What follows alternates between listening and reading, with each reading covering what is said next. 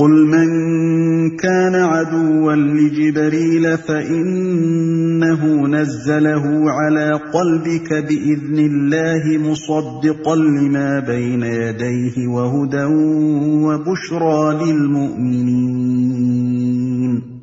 ان سے کہو کہ جو کوئی جبریل سے عداوت رکھتا ہو، اسے معلوم ہونا چاہیے کہ جبریل نے اللہ ہی کے اذن سے یہ قرآن تمہارے قلب پر نازل کیا ہے۔ جو پہلے آئی ہوئی کتابوں کی تصدیق و تائید کرتا ہے اور ایمان لانے والوں کے لیے ہدایت اور کامیابی کی بشارت بن کر آیا ہے۔ ان سے کہو کہ جو کوئی جبریل سے عداوت رکھتا ہو۔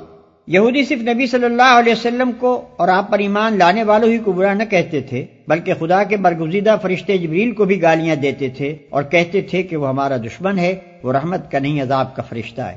یہ قرآن تمہارے قلب پر نازل کیا ہے۔ یعنی اس بنا پر تمہاری گالیاں جبریل پر نہیں بلکہ خداوند برتر کی ذات پر پڑتی ہیں۔ جو پہلے سے آئی ہوئی کتابوں کی تصدیق و تائید کرتا ہے۔ مطلب یہ ہے کہ یہ گالیاں تم اسی لیے تو دیتے ہو کہ جبریل یہ قرآن لے کر آیا ہے اور حال یہ ہے کہ یہ قرآن سراسر تورات کی تائید میں ہے لہذا تمہاری گالیوں میں تورات بھی حصے دار ہوئی۔ اور ایمان لانے والوں کے لیے ہدایت اور کامیابی کی بشارت بن کر آیا ہے۔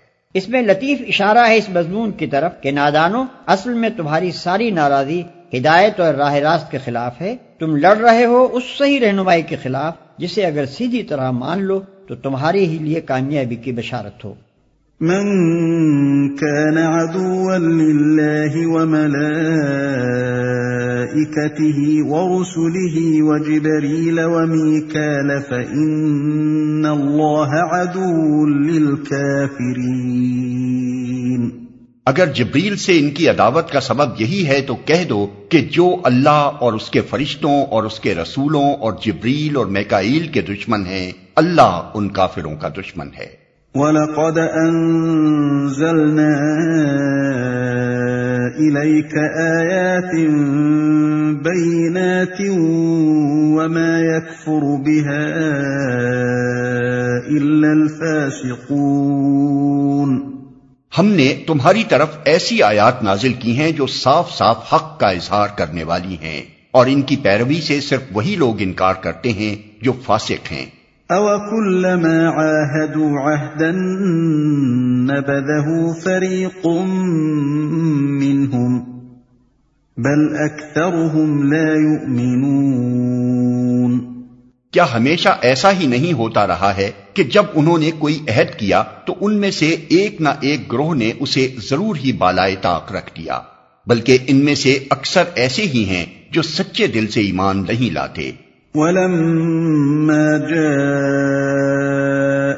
رسول من عند الله مصدق لما معهم نبذ فريق من الذين أوتوا الكتاب نبذ فريق من الذين اوتوا الكتاب كتاب الله وراء ظهورهم كانهم لا يعلمون۔ اور جب ان کے پاس اللہ کی طرف سے کوئی رسول اس کتاب کی تصدیق و تائید کرتا ہوا آیا جو ان کے ہاں پہلے سے موجود تھی، تو ان اہل کتاب میں سے ایک گروہ نے کتاب اللہ کو اس طرح پسے پشت ڈالا۔ گویا کہ وہ کچھ جانتے ہی نہیں۔ واتبعوا ما تتلو الشياطين على ملك سليمان وما كفر سليمان ولكن الشياطين كفروا يعلمون الناس السحر يعلمون الناس السحر وما أنزل على الملكين ببابل هاروت وماروت وما يعلمان من أحد حتى يقولا إنما نحن فتنة فلا تكفر فيتعلمون منهما ما يفرقون به بين المرء وزوجه وما هم بضارين به من احد الا باذن الله ويتعلمون ما يضرهم ولا ينفعهم ولقد علموا لمن اشتراه ما له في الآخرة من خلاق ولبئس ما شروا به أنفسهم لو كانوا يعلمون. اور لگے ان چیزوں کی پیروی کرنے جو شیاطین سلیمان کی سلطنت کا نام لے کر پیش کیا کرتے تھے۔ حالانکہ سلیمان نے کبھی کفر نہیں کیا۔ کفر کے مرتکب تو وہ شیاطین تھے جو لوگوں کو جادوگری کی تعلیم دیتے تھے۔ وہ پیچھے پڑے اس چیز کے جو بابل میں دو فرشتوں ہاروت و ماروت پر نازل کی گئی تھی۔ حالانکہ وہ فرشتے جب بھی کسی کو اس کی تعلیم دیتے تھے تو پہلے صاف طور پر متنبع کر دیا کرتے تھے کہ دیکھ، ہم محض ایک آزمائش ہیں، تو کفر میں مبتلا نہ ہو۔ پھر بھی یہ لوگ ان سے وہ چیز سیکھتے تھے جس سے شوہر اور بیوی میں جدائی ڈال دیں۔ ظاہر تھا کہ اذن الہی کے بغیر وہ اس ذریعے سے کسی کو بھی ضرر نہ پہنچا سکتے تھے، مگر اس کے باوجود وہ ایسی چیز سیکھتے تھے جو خود ان کے لیے نفع بخش نہیں، بلکہ نقصان دہ تھی۔ اور انہیں خوب معلوم تھا کہ جو اس چیز کا خریدار بنا، اس کے لیے آخرت میں کوئی حصہ نہیں۔ کتنی بری متا تھی جس کے بدلے انہوں نے اپنی جانوں کو بیچ ڈالا، کاش انہیں معلوم ہوتا۔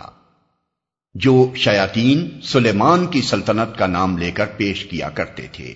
شیاطین سے مراد شیاطین جن اور شیاطین انس دونوں ہو سکتے ہیں اور وہ دونوں ہی یہاں مراد جب بنی اسرائیل پر اخلاقی و مادی انحطاط کا دور آیا اور غلامی، جہالت، نقبت و افلاس اور ذلت و پستی نے ان کے اندر کوئی بلند حوصلگی و الازمی باقی نہ چھوڑی، تو ان کی توجہات جادو، ٹونے اور تلسمات و عملیات اور تعویز گنڈوں کی طرف مبزول ہونے لگیں۔ وہ ایسی تدبیریں ڈھونڈنے لگے جن سے کسی مشقت اور جد و جہد کے بغیر محض پھوکوں اور منتروں کے زور پر سارے کام بن جایا کریں۔ اس وقت شیاطین نے ان کو بہکانا شروع کیا کہ سلیمان علیہ السلام کی عظیم الشان سلطنت اور ان کی حیرت انگیز طاقتیں تو سب کچھ چند نقوش اور منتروں کا نتیجہ تھیں۔ اور وہ ہم تمہیں بتائے دیتے ہیں چنانچہ یہ لوگ نعمت غیر مترقبہ سمجھ کر ان چیزوں پر ٹوٹ پڑے اور پھر نہ کتاب اللہ سے ان کو کوئی دلچسپی رہی اور نہ کسی دائی حق کی آواز انہوں نے سن کر دی۔ ہم محض ایک آزمائش ہیں تو کفر میں مبتلا نہ ہو۔ اس آیت کی تعویل میں مختلف اقوال ہیں مگر جو کچھ میں نے سمجھا ہے وہ یہ ہے کہ جس زمانے میں بنی اسرائیل کی پوری قوم بابل میں قیدی اور غلام بنی ہوئی تھی اللہ تعالیٰ نے دو فرشتوں کو انسانی شکل میں ان کی آزمائش کے لیے بھیجا ہوگا۔ جس طرح قوم لود کے پاس فرشتے خوبصورت لڑکوں کی شکل میں گئے تھے، اسی طرح ان اسرائیلیوں کے پاس وہ پیروں اور فقیروں کی شکل میں گئے ہوں گے۔ وہاں ایک طرف انہوں نے بازار ساحری میں اپنی دکان لگائی ہوگی اور دوسری طرف وہ اطمام حجت کے لیے ہر ایک کو خبردار بھی کر دیتے ہوں گے کہ دیکھو، ہم تمہارے لیے آزمائش کی حیثیت رکھتے ہیں، تم اپنی عاقبت خراب نہ کرو۔ مگر اس کے باوجود لوگ ان کے پیش کردہ عملیات اور نقوش اور تعویزات پر ٹوٹے پڑتے ہوں گے۔ فرشتوں کے انسانی شکل میں آ کر کام کرنے پر کسی کو حیرت نہ ہو۔ وہ سلطنت الہی کے کار پرداز ہیں۔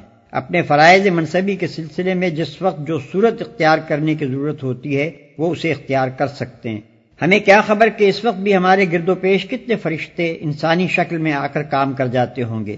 رہا فرشتوں کا ایک ایسی چیز سکھانا جو بجائے خود بری تھی، تو اس کی مثال ایسی ہے جیسے پولیس کے بے وردی سپاہی کسی رشوت خوار حاکم کو نشان زدہ سکے اور نوٹ لے جا کر رشوت کے طور پر دیتے ہیں تاکہ اسے عین حالت ارتکاب جرم میں پکڑیں اور اس کے لیے بے گناہی کے عذر کی گنجائش باقی نہ رہنے دیں۔